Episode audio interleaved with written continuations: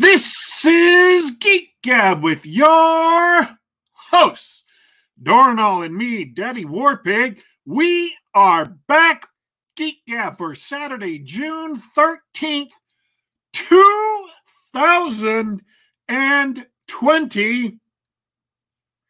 Uh, just a whole lot of excitement here in 2020. For those of you listening, you know, deep, deep, deep in the future who have dug up this show as part of a time capsule and are wondering what the heck happened to Western civilization. And I want to reassure you that none of us have a damn clue either. We, we, we can't help you. We don't know what the hell's happening to Western civilization either. We're just watching it in real time and shaking our heads and and just kind of kind of freaking out sometimes and, and mostly really laughing about it because that's all you can do. And it feels bad. I feel bad laughing about it sometimes. Like the Seattle thing right now, that's kind of serious. And I get why it would be serious, but at the same time, it's hella funny. Wow. Also, It's hilarious. 20 2020 because I used the word hella. Yeah. You're wait, hang on. You're 2001, it's hella, right? you're you're you're in Utah and you were you grew up uh, at least initially in on a base in Germany. yes. Yet yet you have incorporated Northern Californian slang. I've incorporated all kinds of slang, man. You're all That's kind of my told. thing is using like way out of date slang from all over the place. I could see that. I could see that. It's it's like you're you're channeling your inner boomer. No, I, I'm channeling my inner pre-boomer, dude.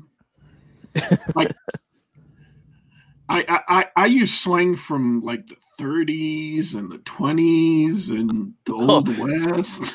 Oh, that's that's bully. That's bully, I say. Bully for me. no, I'm serious though, right? California or uh California. See, you got me thinking about California. No, Seattle. The Chaz. The Yeah. Chaz. Capitol Hill Autonomous Zone. Would name their anarchist collective country after something that sounds like, you know, preppy people, rich white people, Muffy and Chaz going out for a dinner at the club, dear. Um, but they're talking about they're talking about trying to become self-sustaining. So they started a garden. Started a garden.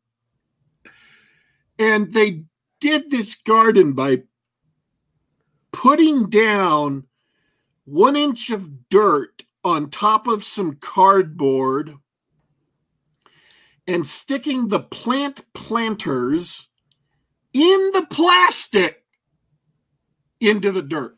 Oh boy. Now, I don't know how much the audience listening knows about planting garden vegetables, but when you get them in those black planters, you must pull the plants out and kind of break the roots apart just a little bit so they'll begin to dig into the ground. If you leave them in the black planters, they'll just die. Also, if you put them in an inch of dirt on top of cardboard, they'll just die.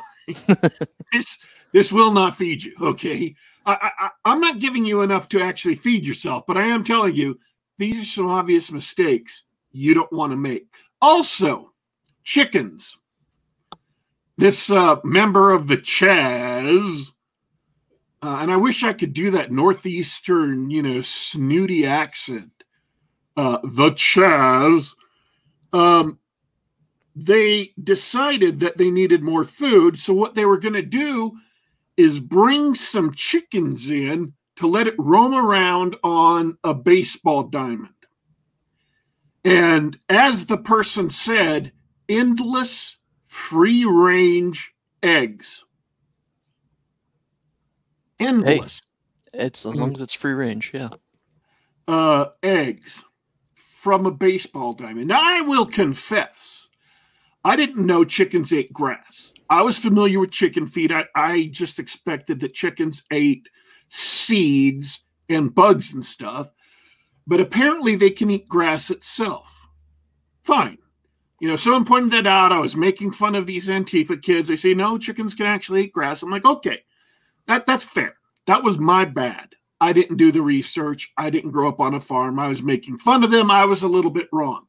But then somebody else in the discussion actually went out and looked it up. The baseball field that they were going to release these chickens on. Oh, no. To graze on this grass so they could feed, so they could have endless amounts of free range eggs isn't grass. Saw uh, it coming. It's astroturf. You have to, and they had a picture of it in this newspaper. He found the newspaper article talking about them putting in this astroturf. It's green plastic, felt grass on top of cork board, on top of a liner, on top of a thick piece of articulated shaped plastic with kind of cleats that dig into the dirt. You have to dig down a good three inches just to hit bare dirt on this baseball field. Wow.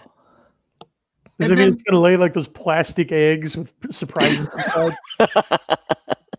so, I mean, yes, it's serious. I don't want to say it's not serious, but at the same time, this is hilarious.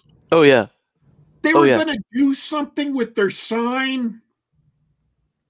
So they had a ladder, and someone's going to get up on the ladder, but a scuffle broke out, and someone was hollering around, Hey, is there anybody in charge in this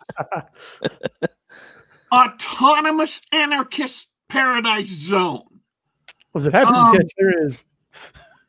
Antifa is so peaceful that they couldn't hold a dodgeball game without a fight breaking out.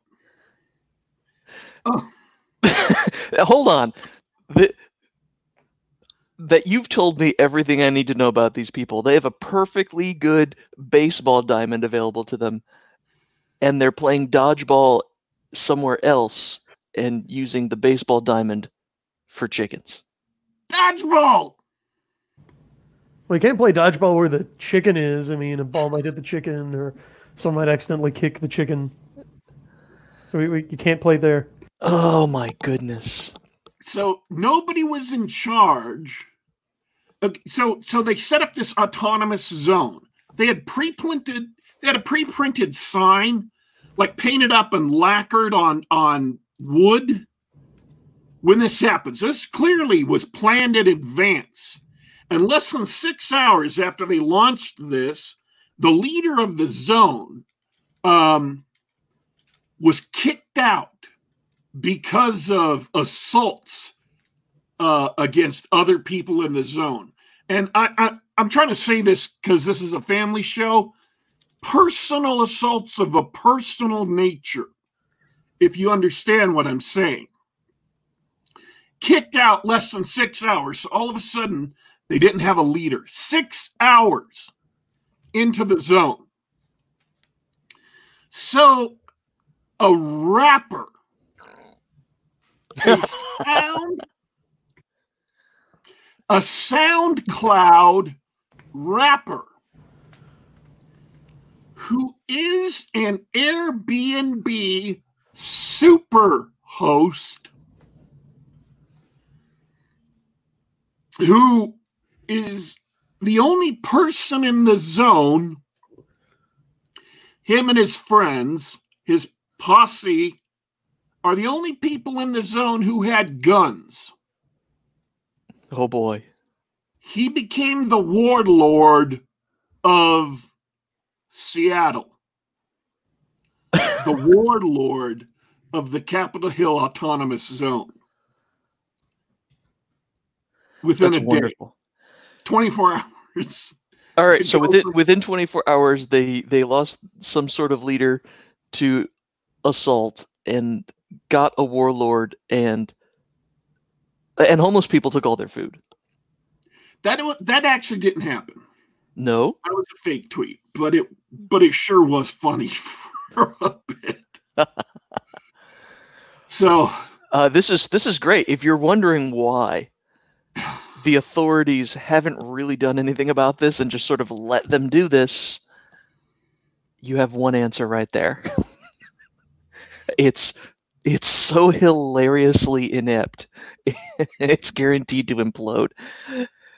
So yeah, I just I understand this is serious. There are really people who are living in the area who are caught into this area, but it's hilarious. This these leftists set up an autonomous zone to be free from America. And the first thing they do is throw up border walls and get guns.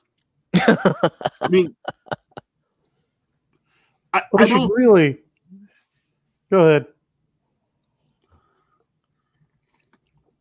And Well, they then really they, they by- franchised the operation. Oh, really? They've got two franchises going right now, one in Portland and one in Chicago. I just got an update before the show. There was a Nashville franchise that people apparently weren't having any of, and so they just shut that right down in Nashville. So, uh, unsuccessful franchise attempt at Nashville. So they were building the wall uh, in Portland, and and they stole a bunch of fences from the Portland pol- city. So they set up an autonomous nation in Portland and they built the wall, and Portland paid for it. Nah. See, the one in Seattle needs to choose a less confusing name because the first one I saw, okay, it's the Capitol Hill Autonomous Zone and it's in Washington. I immediately thought, oh, is this in DC? Did someone actually cordon off Capitol Hill and like Lindsey Graham and Nancy Pelosi are now behind like barbed wire or something? Th- That's funny, but you know why they chose that name, right?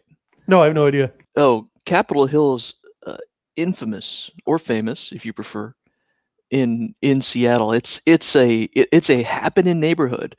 Uh, when you say, "Hey, I'm in Cap Hill," uh, that probably means you're gay. It's it's where all of the crazy leftists and uh, the big gay community live in Seattle. It's the leftist of the left, and so the fact that they actually did this makes perfect sense. Well, thanks for explaining. But so is is Cap Hill in Seattle named after the one in DC? Because I know the state of Washington is also named after George Washington. So is that intentional? Or? No, no, Cap Hill. I, I, I think literally the Capitol building is there. Oh, It's uh, Capitol Hill with an OL, uh, which which is, makes this whole thing hilarious because the mayor's just sort of been letting it happen, and Oh, uh, she's not saying it's always been autonomous. Oh,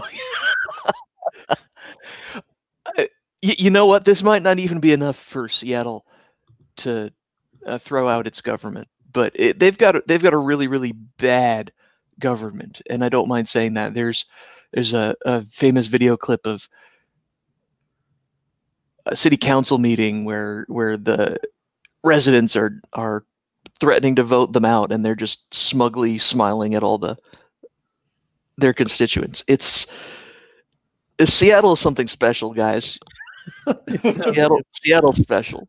It's bloody So magic. anyways, My point is to people listening to this show in the future, when you ask what happened to Western civilization, all I can do is point you to this one example in Seattle. It's been up for like a week. We've been laughing at it because even though it's serious, I mean, what else are we supposed to do? It's like it's like the most inept thing I've ever seen. It, it's uh, these are these are the Keystone Cops Oh yeah. of violent revolutionaries, and so we don't know what's going on either.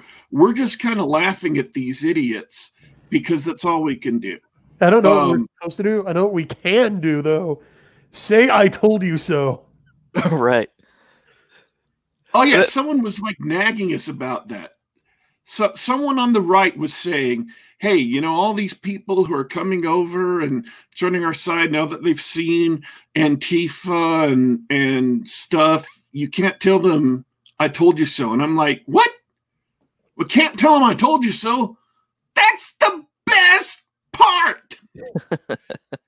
um, Yeah. but anyways, uh to back away from politics. I didn't mean to get so political there. It's just that's been hilarious. I've been It's laughing and laughing.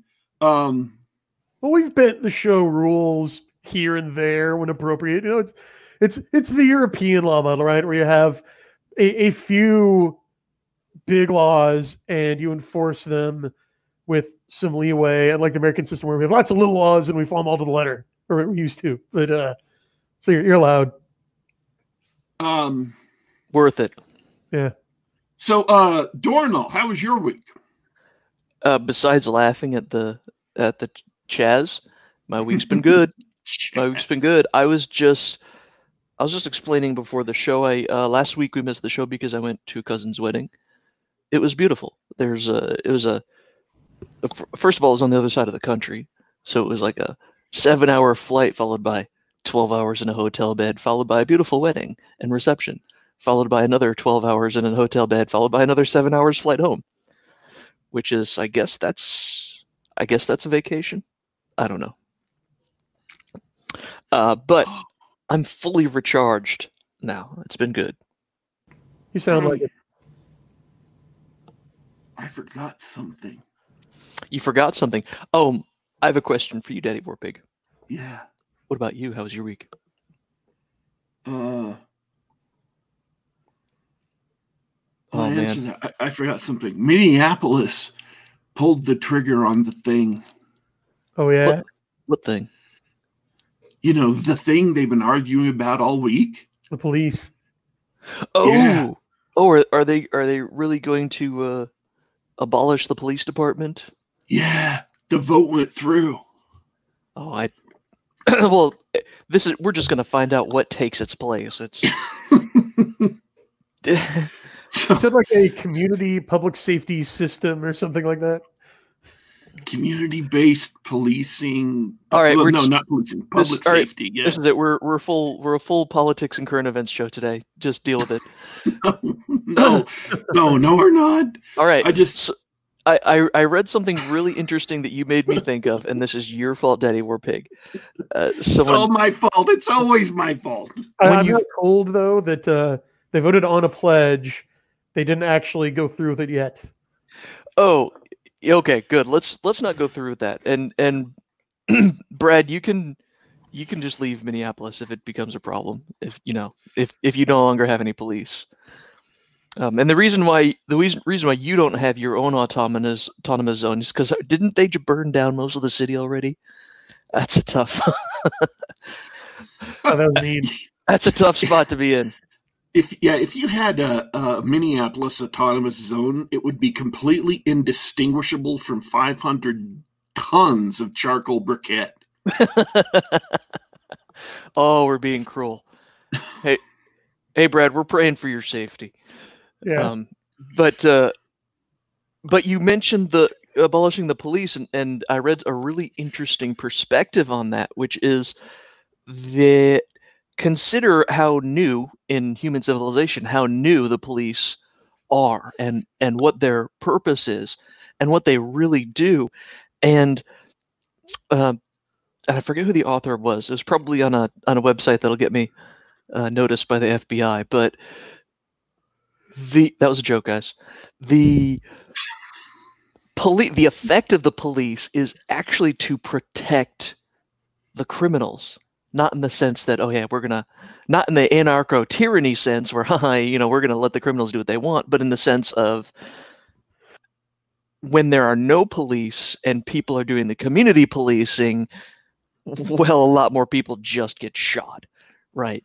uh, or or lynched or hanged or something like that. When when the community takes care of its own and people are forced to defend their lives and their property by themselves, they don't have that overwhelming force. They don't have that authority, right? It's Wild West. So I think the people calling for the abolition of the police, I don't think they've realized just what they are going to get if if the police are truly abolished. Yeah, I keep thinking of that speech by Tim Roth from Hateful Eight to bring us back to movies, where he talks about the difference between justice and frontier justice. And it's much much as you described. Mm. Mm. And nobody's gonna blame Bradford Walker for for if he arms himself and digs a moat and sets up security cameras with automated weaponry to protect his house because they abolished his police force. Well, unfortunately, it's probably not going to work like that. Uh, the, the way it'll work, yeah, yeah. The way it'll probably work, considering who's in charge, is that uh, the people burning down AutoZone are going to get a stern talking to at worst or counseling. And uh, if Bradford attempted that at his house, he would have like drone strikes. So, no, it's true. laugh. I laugh, but it's true. Um, that's the that's the anarcho tyranny I mentioned earlier. yeah. Oh well, oh well. See that? See what you have wrought, Daddy Warpig. Gaze upon it, and be terrified. Sorry, I was I was catching up with chat during that discussion, so Chat's enjoying the discussion. Thanks for everybody listening live. This is awesome. Uh, We it's it's chat. we we had we had to talk about it. You know, it's on the top of everyone's mind. Crazy stuff is happening. um also apparently we've re- we've repealed the virus or something. Did, did I miss am I misunderstanding that? Repeal the vi- Hang on, we we could have just voted on it. Uh We apparently the doctors, the politicians and the journalists voted and they repealed the virus, so it's not a threat anymore. We can go in big crowds and it's no big. Right? Yeah, but only only if you're protesting injustice. Not Oh, you- okay. you, you can't you can't have parties. You can't have weddings. You can't have Oh, you can't you can't go to church. Uh, This is But- the most hilarious thing ever. These little Nope. Jewish kids in New York, they have some specific church function that's just for Jewish kids. And, you know, de, de Blasio kept on shutting up. Man, man so many freaking current events. De Blasio kept shutting them down. And so they turned it into a Black Lives Matter rally. They put up a couple of Black Lives Matter signs and and, and they they just did it and nobody touched them they just did the same thing they were going to do with black lives matter signs and they got away with it that's the kind of uh, that's the kind of cynical maneuvering. Uh, that's I, it's killing me. That's so funny. Well, and It's So it- just- save some of that laughter for in uh, two to four weeks when the first wave of, of riders that were out there in close proximity, not social distancing and without masks, uh, have pneumonia. Oh yeah, Because you know they're not going to blame it on that. Like they'll. Right. Uh, I, what's going to be funny because I don't wish illness on or suffering on anyone, but the press attempting to either memory hold that or spin it to not be a, a, about their own bad advice or the protesters' lack of prudence will, will be hilarious. It'll be hilarious to see what they come up with to explain why these guys are hacking up along. matthew martin in the chat is saying that was a babylon Bee article I bet it was. I Oh, bet it was. that? oh i'm, I'm disappointed now my life is worsened i was so excited i was so proud of those kids they were some of my new heroes man Uh well, the but I think the the Babylon Bee. What I mean, what's the, what's the word for? They're the they're the ultimate. They're the of all the Onion style parodies. Of course, the Onion is is the first and the best, but the Babylon Bee almost always hits. All of those headlines are hilarious. Yeah. That that's because the Onion just got too scared to do really edgy stuff. Yeah, yeah. I yeah, I, I remember a couple of the really good ones that uh, they don't they don't do that same, they don't do as much anymore. So, Brian. All right. Yes. Speaking of abrupt transitions to completely different topics, Welcome back, man. Thanks. Thanks for having me. I've, I've had a terrific week. oh, You you asked me how my week was. Yeah. yeah. Want to get into that? No, I don't have big long stories. I've been working really, really hard. Got a lot of stuff done. I'm very excited. I like it. That's that. good The, enough. the Babylon Bee is racing Poe's Law at light speed. Seriously, they've had some articles that they published this last week that were literally um, obviated by the end of the day. uh, like they talked about uh, McGruff, the crime dog, uh, being put down because uh, he was a police dog, and and you know that was bad. And then just after that, we find out that Paw Patrol, the cartoon for kids, they were trying to get it canceled because it depicted police positively My in real life. That really happened. Well, Wow. they're canceling cops now, and like a Yeah, you, you're not. other. There's there's a big movement to cancel all cop shows or any shows that depict policemen behaving positively. Yeah, and I don't think that that particular cultural shift is getting the attention it deserves because all right, we're all movie buffs. That's why we're here. The like the the lone hero, rugged individual cop has been an American cultural icon for decades. It goes back to the white hat sheriff in two fisted westerns, right? Or as recently as like John McClane or Riggs and Murtaugh, right? I mean, uh, the the the cop bucking the system and fighting for justice has been an American hero for our whole lives, and uh, they just overturned that by fiat. Hmm. Think about that. Yeah. So that's the Babylon Bee made up something about McGruff the crime dog, and it was literally passed up by reality in, you know, just like that. Yeah, Yeah, I- it's, you know what? It would be a great it would be a great meta episode for uh, Law and Order Special Victims use it unit to have its final episode be about this issue. But yeah, it's a it's a new iconoclasm. That, that's what's going on. well, so, anyways, yeah, the city council Book voted. We've been disbanded. The end. Gavel banging sound. Dun dun. All right. Um, sorry for that that extra dig- digression. That's that was the chat's fault. I I blame I blame chat. The uh. Anyway, Brian Niemeier, you are back, and you've been having a great week because, I, as I understand it, you have a fund crowdfunding campaign for your new book, and it is going very well. Yeah, it's uh, at number one. It is the most successful campaign that we've run yet, and it beat the previous campaign for CY Forty Second Coming in half the time.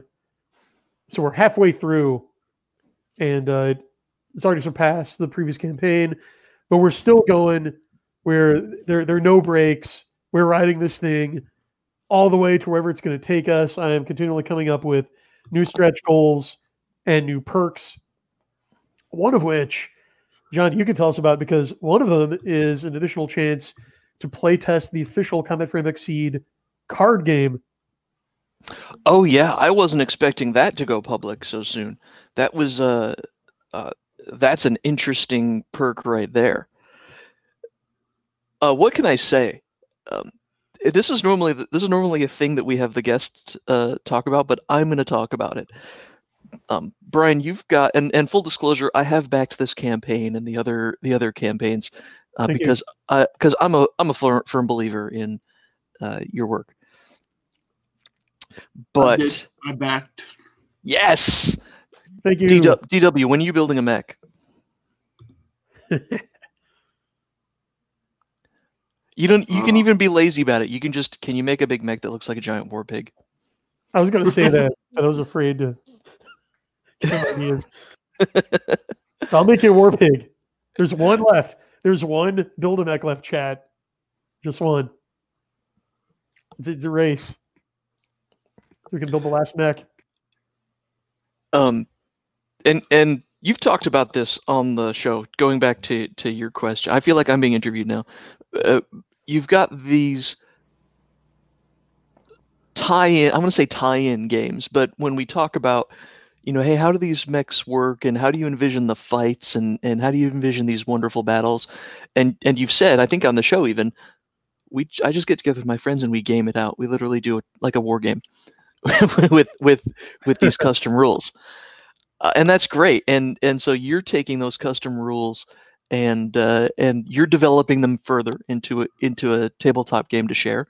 And you've also enlisted uh, the anons uh, cardanon uh, to create a trading card game with And of those uh, course, uh, really quick, got to stop and give a shout out to my awesome concept artist Ardenon, who's in chat, yeah designing the the mechs for the cards. yeah Yeah. Cardanon, Cardanon actually, uh, yeah, he came to me with uh, the alpha version of the rules. He's like, "Hey, I think uh, th- this could have legs. I think this would really suit your universe well." So shout out to Cardanon as well. that's awesome. That's awesome. I think i know who he is but i, I can't say because he's cardanon Yeah, anyway uh, this is uh, this is cool. This is some cool stuff. Uh, i think you guys are and and the more people that get involved in that project the the better it's going to be because the the rules and i've seen a very early version of the rules the rules have legs. It it works for the the universe. It could be a compelling game. Let's mm, let's uh let's make that happen because i think on top of on top of it just being fun it's a great idea for for your kind of setting and and property for lack of a better word has those cool tie-ins yeah. No, you're right. They're they're totally tie-ins. Um, I, as an author, my artistic goal is to get my work in front of as many eyeballs as possible in whatever form I can. And what's accessible to me at this point is games. So we had the playtesting slots for the tabletop RPG last time. Uh, I I think that the playtests for that are going great. We've been doing that on Roll Twenty, um, and so now we've got the the card game, uh, which uh, we've really spent like the last year playtesting and refining from the initial rule set. And uh, in addition to you, I brought in some really hard hitting cardboard crack addicts, some old school Magic the Gathering and, and Yu Gi Oh! and like Netrunner types who are just doing everything everything they can to break the game, give us notes for how they did it. Then we come back with a new iteration, they break the game again, and you just keep repeating, man. That's uh that's how it goes. It's good, clean, wholesome fun, and we're inviting you to be a part of it now. Help us uh, help us try to find those and break this thing. It's and, have fun doing it. uh, it's cool ha- have you had much support for it yet or, or is this brand new announcement This is a brand new announcement. Uh, we are, let's see, we're having openings for, I don't want to say this wrong and get people's hopes up only to be dashed. Okay, yeah, there are five seats at the playtesting table open right now. Uh, the price for that perk tier is $200, but you don't just get the playtesting, and that's for multiple playtesting sessions you get the current rules and you get every card in the game in digital format. Okay. Yeah, and you get every ebook in the series. So the entire original series of three ebooks. Plus, you're going to get the new one when it comes out. Plus, you get the new series of trading cards that you guys voted on. Oh, the pay- oh, you also get a signed paperback version of Combat Frame XSeed S. So you get everything that is now available. Uh, if it is anything like the RPG play testing slots from last time, when people find out about it and get a hold of it, it's going to go fast. So I do recommend getting your foot in the door now if you would like to play and uh, become part of the history of the game, help shape the game. That sounds great. I actually have a question about the how you're going to execute the playtesting. Have you worked out the technical details yet? Yeah, we've we've actually done it. Uh, what we do is you you just uh, get your webcam out and we just teleconference over Discord. We've uh, done it before and it worked really well. Perfect. Yep. Uh, so oh, so it's a it's a print and play thing.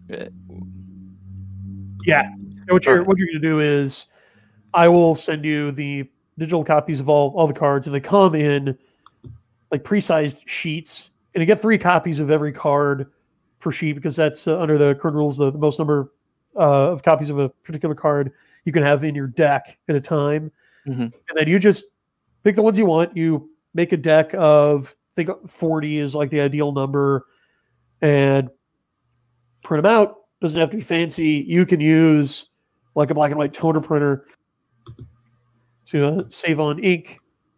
And then uh, what I do is I take cards from other games or even just playing cards, and then I get like a, a pack of those plastic deck protector sleeves Oh yeah. and just put the uh, the card from the other game in there, and then put the paper printout of the XSeed cards on top of it, and it works great. Oh yeah. That's yeah. That's a great technique. Common for proxying uh, cards in other CCGs. Yeah, if, I figure if you're interested in playtesting this game, you've got those materials on hand. But uh, Yeah. you know, if I'm willing to make a deal if you need like some of those uh, deck protectors, I've got some. They weigh less than like a slice of bread, so I'll I'll, I'll send you a pack. It's no big deal. Yeah. I'm only meeting halfway. Um, Matthew Martin in chat has an interesting question for you. Are you using an existing open system or bespoke system for your role playing game? This is new. Ooh. Cardanon came up with the uh, the initial idea and uh, is actively involved in the the updates that the uh, playtesters come up with. Uh, so it's really been refined in fire. I think we're uh, really honing this system to a razor edge. It's really exciting to watch. Oh yeah, I haven't I haven't uh, looked at the rules in a long time. I'm really excited to see the how they've changed. Uh, Martin's question was about the uh, tabletop game RPG. That's about a the tabletop RPG? Yeah, that's a custom system, right? Yep, that is a custom system that uh, me and a buddy came up with. Uh, gosh, 17 years ago now. Oh yeah. Yeah. Um, yeah, and full disclosure, I've done a little play testing of that as well.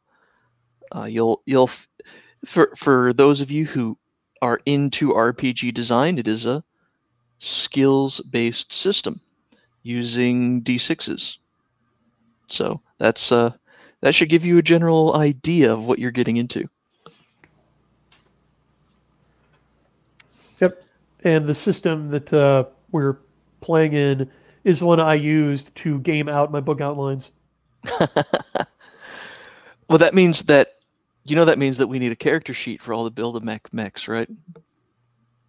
Oh yeah, Oh yeah. easily be done. Yeah,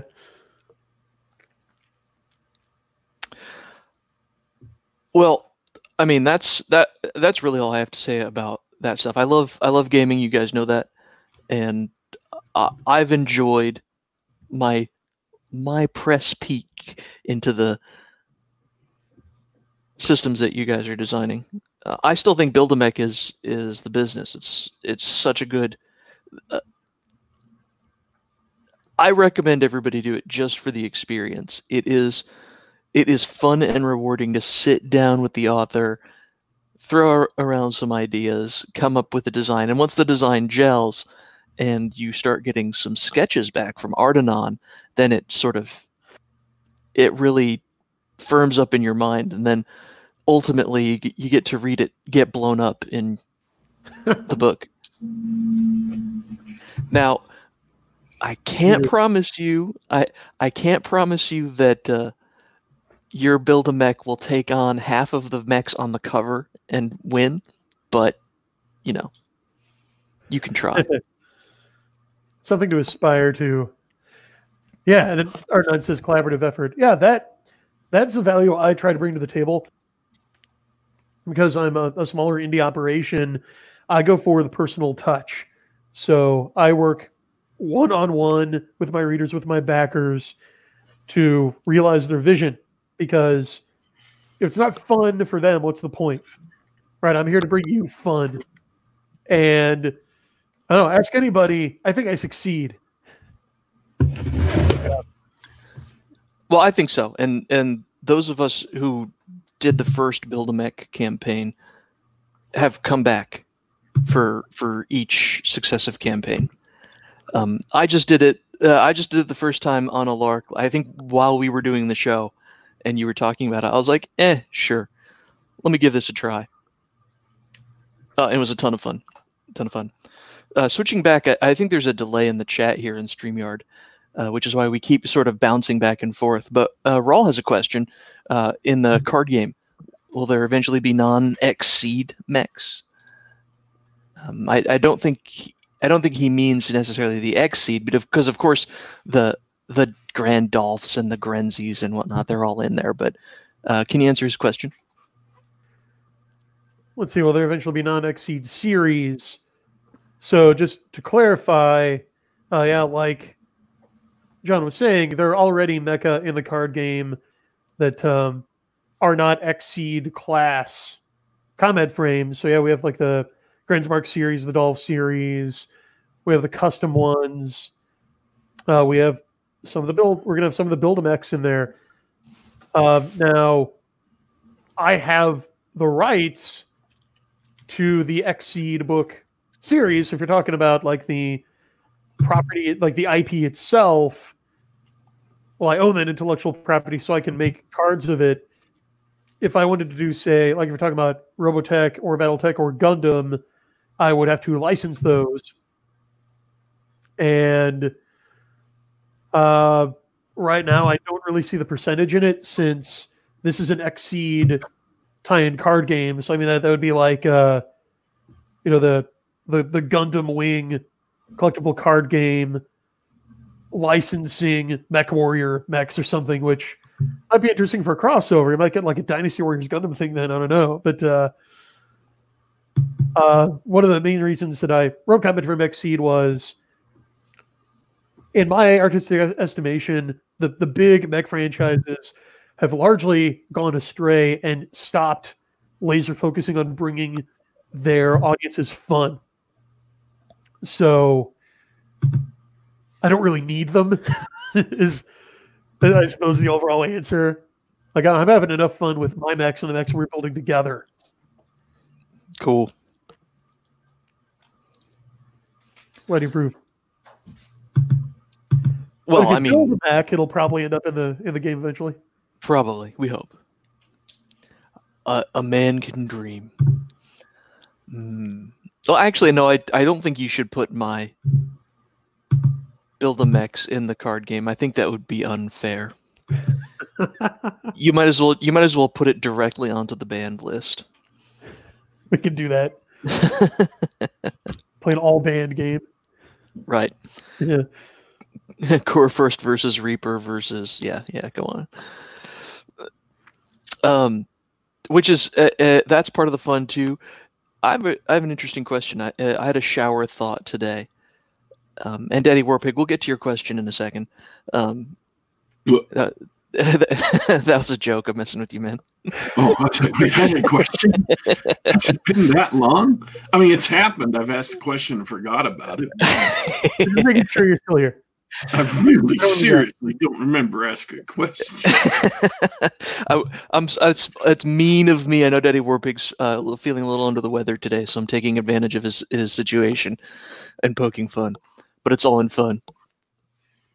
I had a shower thought today about the the build a mech thing, which is there's only you know five or six of us who did the build a mech, and for me, as a, when I read the book and I get to that part where the mech is introduced, I recognize it and I go, "Oh, that's cool," and and in both cases, two for two so far, I was really excited about the scene. You really brought the mech to life. You the things that we talked about that were not necessarily physical characteristics, sort of the mm-hmm. the situations and behaviors, you were able to bring that to life, and so it was really enjoyable for me. But I'm the guy who paid for it. You obviously have quite a few readers at this point.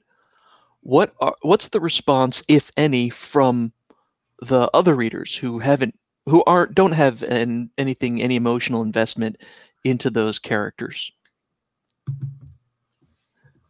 Well, let's draw it over to Amazon, shall we? So the, the book you're talking about, the previous book, CY 42nd Coming has a 4.8 out of 5 star rating right now. Uh-huh. So I, I think people are liking all the mechs. Good. I haven't had any complaints.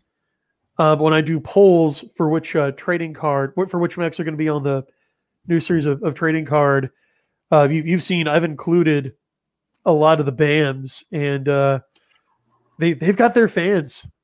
They, they do well. So I mean, uh, Kurfürst made it into uh, Kurfürst, which was uh, from one of our first rounds of Build-A-Mechs, made it into the previous series of cards. So yeah, there, there's been a big and overwhelmingly positive response. And I, I got to say, for yours, one reason that I'm able to integrate it so smoothly into the story is because your descriptions are so vivid and you're really clear in detail in communicating not just how you want a mech to look, but how you want your mechs to behave. Oh, I see. I see. Well, that's good advice for anybody interested in doing the build a mech. Uh, don't if if you talk to Brian about here's where I think this mech might fit into some sort of narrative or story, or uh, here's how I think this mech would be most useful in a combat situation, you'll use that. You'll you'll or, or you'll you'll take it into consideration and, and it'll feel natural. Oh, totally. Like with uh, Reaper, you said, okay, I want this thing to be a wrecking ball. I want it to just scream in from out of nowhere, disrupt the whole scene, and just scatter enemy formations, but then have like some close to medium range weaponry where it can it can do a lot of damage, but it can also extricate itself before the enemy can really strike back. So I'm like, okay, I, I can totally see how that would play out. Oh well, it worked. Good, glad it worked. Yeah, it totally worked. Uh, this is this is definitely the the the Niemeier fan hour. Um, well, just because just because we've been we've been hanging out forever now, and and sort of DW and I have have been with you on this on this journey from you know starting off trying to you know being a professional writer to having this series going and so it's sci-fi. Sci-fi. Yeah. sci-fi journal. Uh, and so it's it's great it, it's great to see it's great to see evidence you know the the proof that your hard work is paying off and that uh, both in terms of successful crowdfund and um, your craft where you can take some fan's idea and package it up and make it part of your narrative that's why and i keep i keep gushing on uh, about the build a mech perk it's a great thing to do for your fans and i hope more people take advantage of it. Thanks. Because speaking of tie-ins, I, I don't mind revealing that my my deepest desires, right, my in the most secret cockles of my heart, I have always envisioned Combat Frame XSeed as like a high 90s Bandai Sunrise painted on cell, like one of the last cell painted anime mech series, right? Mm. Something that would be on like the original run of Toonami, right? Yep.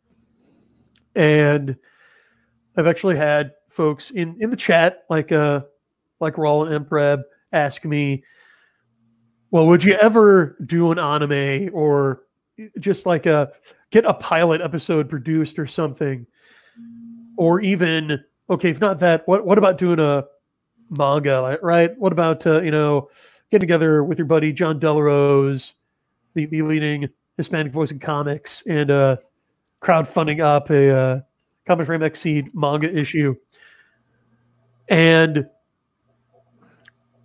the reason that I work in print novels in, in prose is it's an art form with some of the lowest production costs up front imaginable, really low overhead. So yeah, even though it's uh it's a record setting amount, four figures like I've raised now is is plenty to fund everything we've done so far. But another great thing about crowdfunding is it's a good barometer of public interest.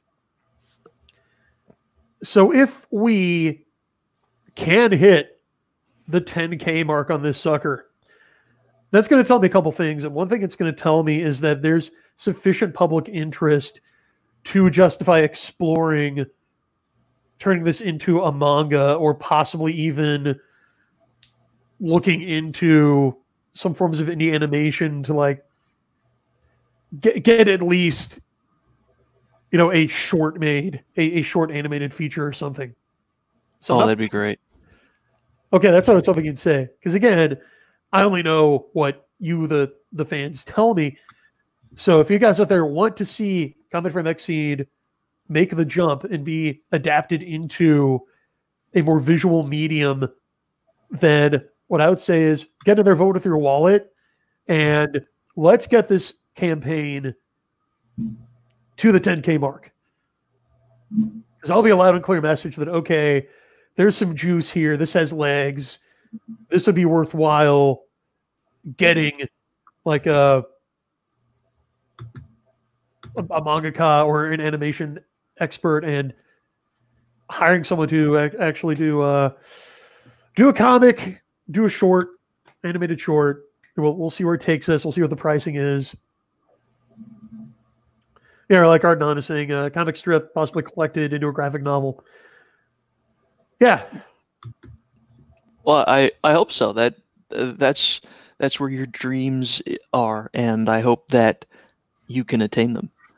I hope I hope that the audience is is willing to to take us on this wonderful journey. I mean, I'm getting really corny here for a second. Somebody save me.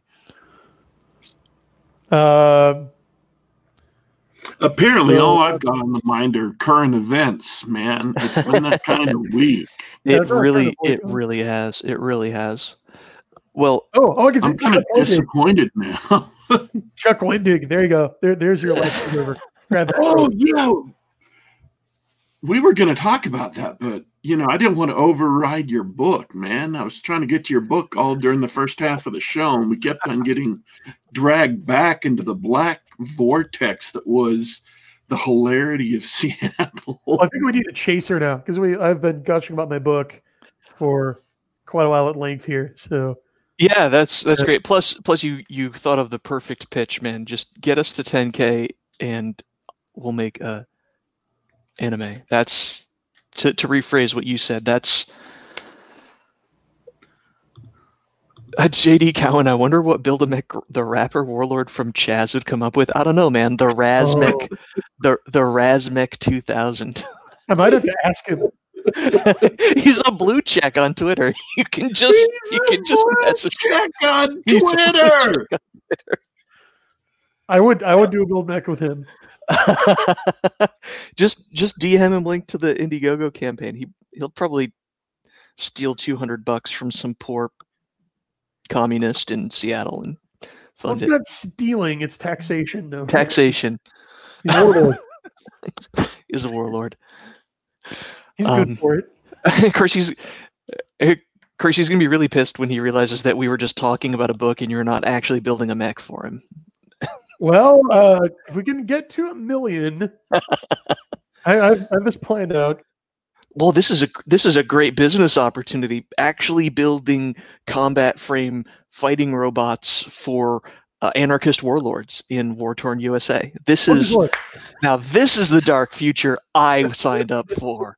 Well, it, it is because he, here's the, the other thing about Combat Frame XSeed. It has proven to be downright prophetic this week. Okay, because everything in the backstory of the the novel so far is lining up with the with our timeline.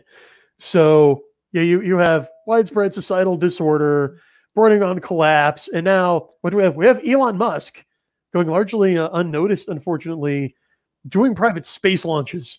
Okay, there are guys in space right now. That was a great oh, launch. Yeah, We talked about that last show. So glad to see it went off. They arrived on the space station um, safely. Uh, me and me and John watched it after the show. good. Oh, That was great. Yeah, and it's being done by SpaceX, which was the Yeah. inspiration for Xseed. That, that's where I derived the name. Oh, learned something new today. Yeah, because I was specifically thinking I need something that sounds kind of corporate research focus group, but also pretty slick, right? Yeah.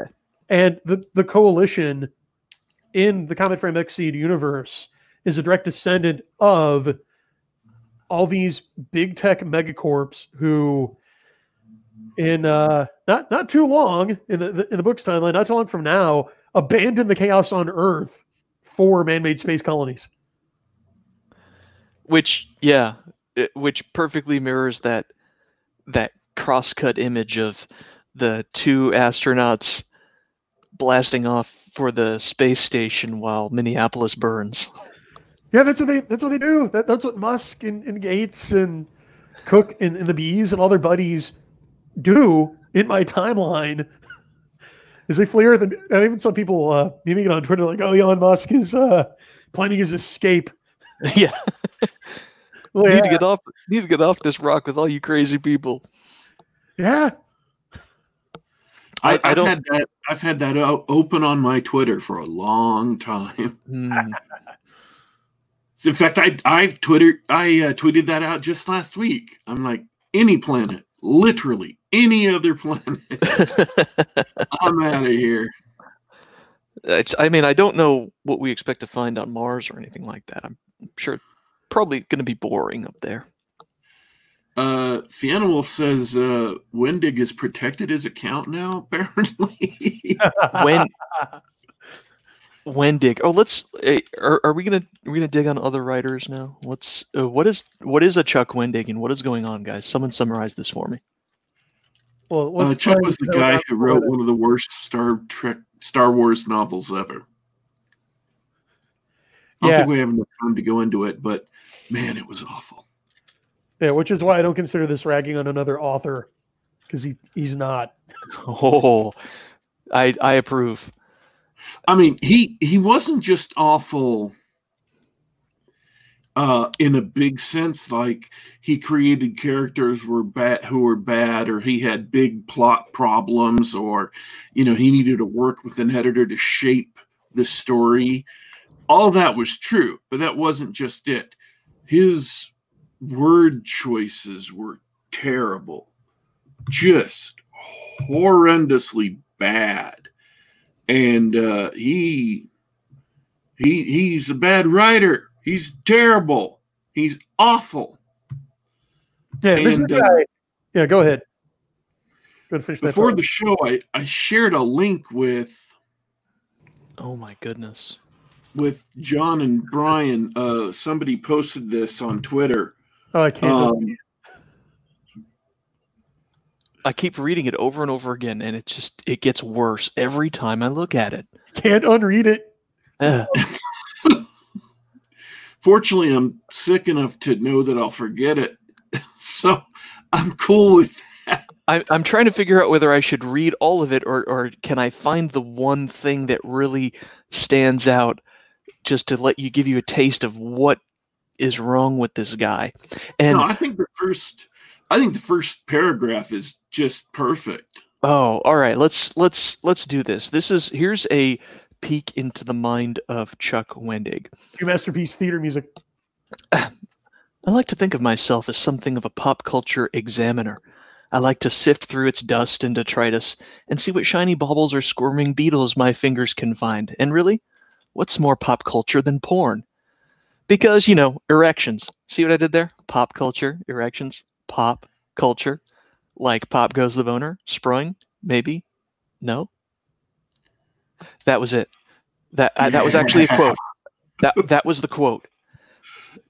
This guy writes like the the most obnoxious effeminate millennial talks and instead of it, it's it's like the internet. There's no concept of the difference between the written word and the spoken word. And so he just writes as he speaks. And if you heard him speak and i apologize for you having heard me read it i hope i did i hope i did the tone justice. You would hate that person. If someone actually con- conversed with you in that way you would roll your eyes and, and walk away or something. I don't know Yeah. And Disney knows that, and that's why they handpicked him.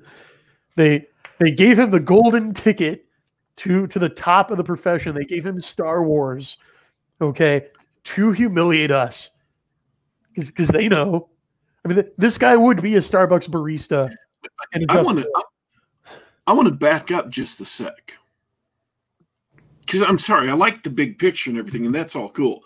But I want to talk about this article oh yeah because this article is creepy as hell.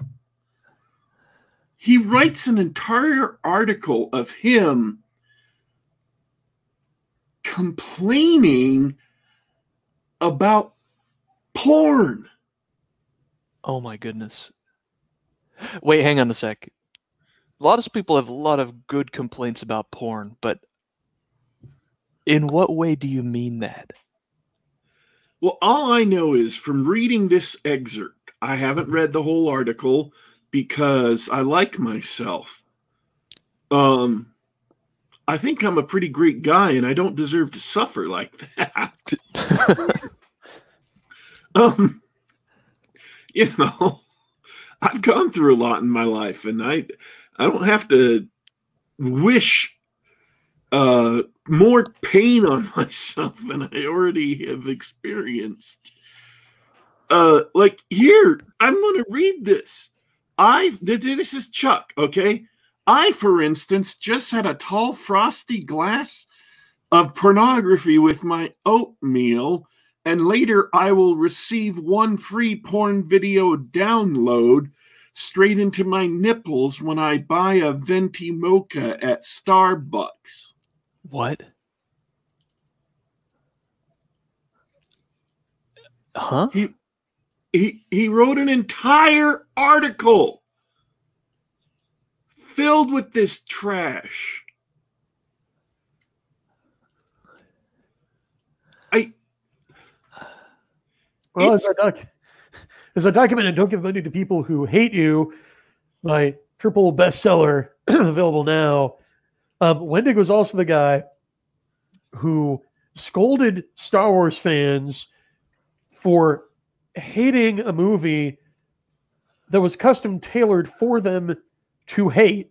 A movie that was just current Lucasfilms contempt for its fans made celluloid, okay, and ended with Hail Satan. So that basically doesn't need to know about this guy's function in the scheme of things. Uh, Wow. All I'm saying is don't give money to people who are obviously broken inside and are just producing absolute. Tr- I mean, this guy, there is something wrong in his head. It's not. Maybe he has actual talent somewhere in it. Maybe he has a scintilla of talent but it's been buried under so much um Soy. soy so all of the people we wait long enough and all of them turn out to have some kind of terrible addiction that they can't turn away from or haven't turned away from or haven't even tried to turn away from and that's what they wrap their social justice around is it turns out that they have this as a way of compensating for this problem at the core of their mind and heart. Um and this article doesn't just speak to how bad he is writing it, it speaks to something broken and terrible inside him Yeah. i mean he literally calls this article chuck wendig terrible minds. This is chuck wendig's this is what i thought when i first read it. You know oj simpson wrote a book called that basically said well i'm not saying i did it but if i did it this is how i would have done it. Because like he feels like he wants to confess right? This article is basically chuck feeling like he wants to confess whatever terrible thing is inside him Yeah. um This author He's J.D. got- Cowan in the chat points out Disney fired Chuck for issuing death threats against Republicans. yeah Well, I mean, they are Republicans. Doesn't that mean they're bad? well, that's the one of the can of worms again that gets into breaking the show rule we bent earlier. So now, now, Daddy Warpig made an interesting thought bounce around in my roomy cranium. Uh, that was the size of my brain joke. How did it land? Ah, not so good. All right, sorry guys. Sorry, i'm still trying to Never brush off big rooms of material like that. Yeah, all right. Yeah. I, well, the, you guys are my test bed. My my stand-up career is not ready to take off yet. The so the idea that came to my head is that Brian's talking about the death cult and people who hate you, and Daddy Warpig's pointing out just how broken this guy is. And so I'm I'm a nice guy. I like to give the benefit of the doubt. I does Chuck Wendig is is he an evil or hateful person? No. I- does he do evil? Yes. How can someone raised in what's left of American civilization, uh, fed a diet of high fructose corn syrup and soy, and taught that it's fun and hip to talk like a character on Buffy the Vampire Slayer? How can he, he help but write like this? Has he been shown another way? I submit that he is doing evil, but he is a tool. That's my thought. Yes, they, they select for broken people like him because he's not alone. He's just a representative sample of what's going on in every industry across pop culture. And they they seek out these uh, kinds of demon-ridden, broken artists like this, or if they they, they find someone who's like who's got some talent, kind of like Bradford Walker or uh, J.D. Cowan said, and then they then they break them. They, they they find somebody on the edge and just push them over and turn them into their creature. Yeah. That's too bad. That's too bad. And you know what? Here's the thing, guys. If you ever notice anything that about yourself, we all do stuff like that. You can change. Buy my new self help course. Now, see, that was a good pitch. You got a future in sales. oh my goodness. I, it's too bad I wasn't sincere about that. I, I should have had a course ready to go. Give us your Gumroad link. Gumroad link. I was thinking the same thing. oh man, now I have to tweet in in one line at a time with an extra space between each. Have you seen those tweets? Those self help guy tweets. Yeah, They're they yeah they're they're tweeting their their prose style is off putting. My my point was going to be what J.D. Cowan said, though. He may have a talent buried in him, but Mhm. J.D. Cowan said any creativity he had was beaten out of writer, beaten out of him by writers' workshops and old pub editor sewing circles and stuff. It- His talent is just buried under by all this other crap he has piled on on top of it. It's smothered it out. And if he could get rid of this garbage, he might actually be able to shine as a writer. Now, I, I'm not saying he would be the best writer ever in the universe, but he might actually be a good writer underneath all this crap. Maybe, but I think not. Or Really. here's here's what and and I just made this up just now so you can call bullshit on it. But you won't because I'm right. Oh, we talked about earlier, or I sorry, I I pontificated about Brian's journey as a writer. And I think Chuck Wendig and people like him, the type of people who come up with the androgynous She-Ra reboot, the humiliating Thundercats reboot, the bad Star Wars fan fiction, that sort of thing. They have all the passion and excitement of a fan who I want to do the next IP. I want to do the next property, or I want to uh, I want to add my name to the list of people who have made this such a great cultural thing. But I think Brian's demonstrated that being a good writer is a skill. It is something that you develop, and unfortunately, there's a lot of writers with a lot of Chuck Wendig's passion, whose I whose desire to be that person, to to be that good of a writer, is crushed by writers' workshops, bad advice, uh, people trying to play at a, at being a writer instead of actually just sitting down and doing the writing. So, I think I think Daddy Warpig, to your point, he may still have the desire to be a good writer, but he is not because he hasn't developed the skills. he doesn't have an internal locus of control. So when you're talking about with your, your self-help pitch, you actually had a perfectly valid point there, John. Because I noticed this with a, a lot of writers, like especially the ones who uh, tweet in the am writing and like NaNoWriMo uh, hashtags and stuff, who are all about being aspiring authors, right? And they talk about, oh, what a slog it is and how depressing it is to like, oh, I just I spent eight hours pounding away at the keyboard and then read what I wrote and it's garbage. I got to start over. Those people have an external locus of control. They think, well, here's how the industry is, here's how the world is, and there's nothing I can do to change that. I am at the mercy of the vicissitudes of the the system of, of my environment. And they despair. They they don't get better because they don't realize that they can't do anything to get better. The people who succeed have an internal locus of control where they think, okay, yeah, here's the world. It is how it is. But the world is made up of the individual choices of each and every one of us.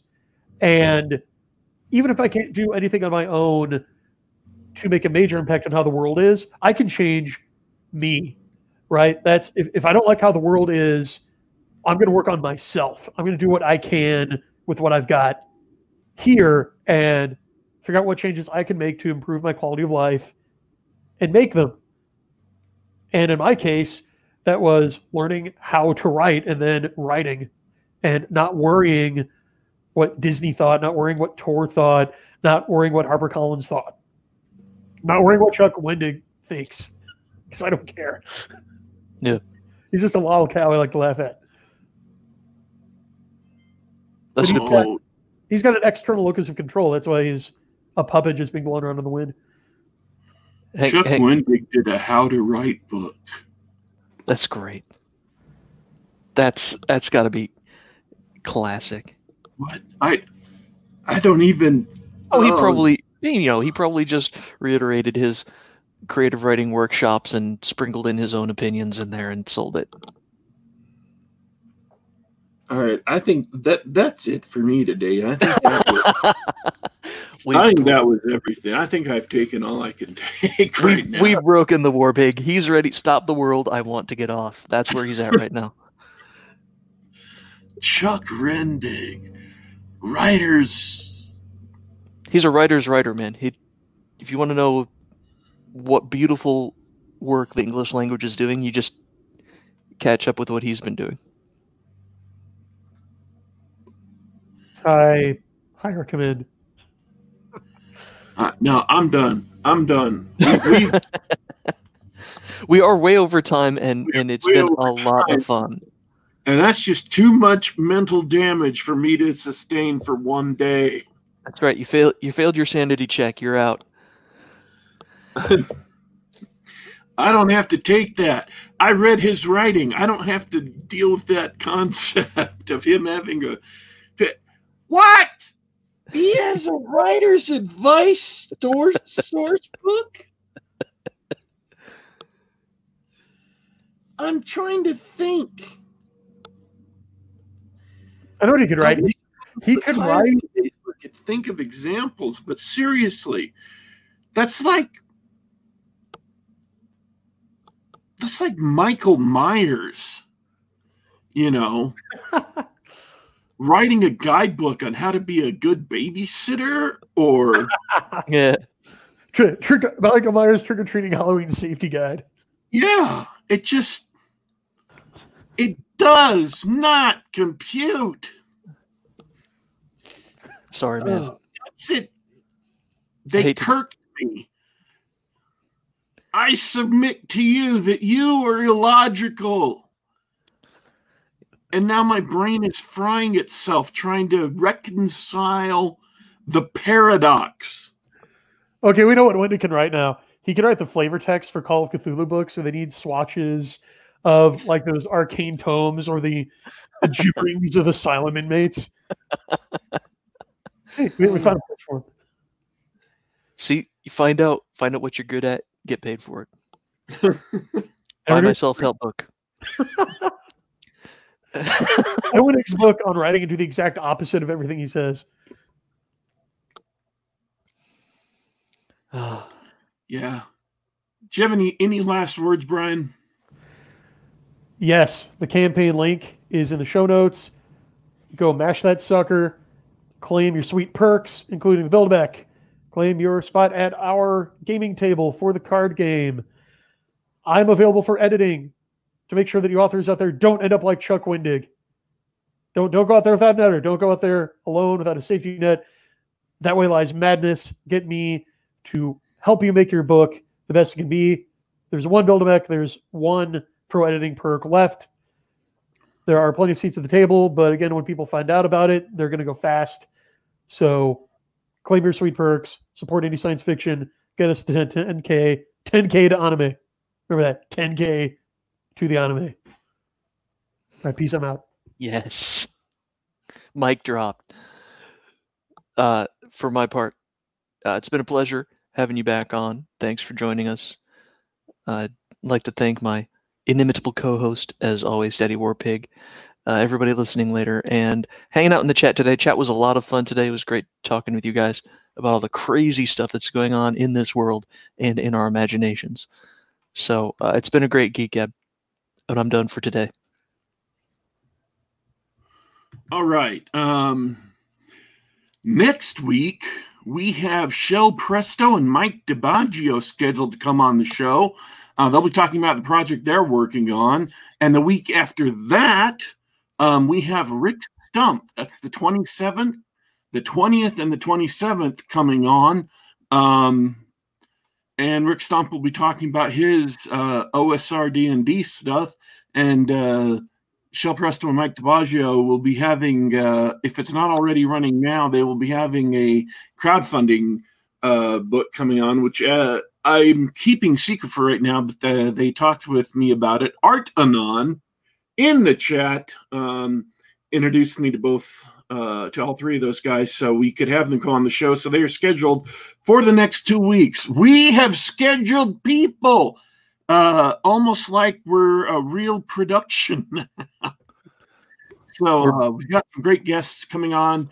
Um, people I've talked with online, some of which we've had on the show before, some of, some of whom we haven't. Uh, so we're looking forward to those uh, shows. I want to thank Brian for coming on. I want to thank everybody who jumped into the show and uh, or jumped into the chat and participated and uh, listened to the show. We want to thank everybody who's going to be listening later, uh, and of course to thank my illustrious co-host uh, Dorrinal, aka John here. Um, folks, we're on our way out. We are leaving you today. We are signing off. But don't you worry. Don't you fret.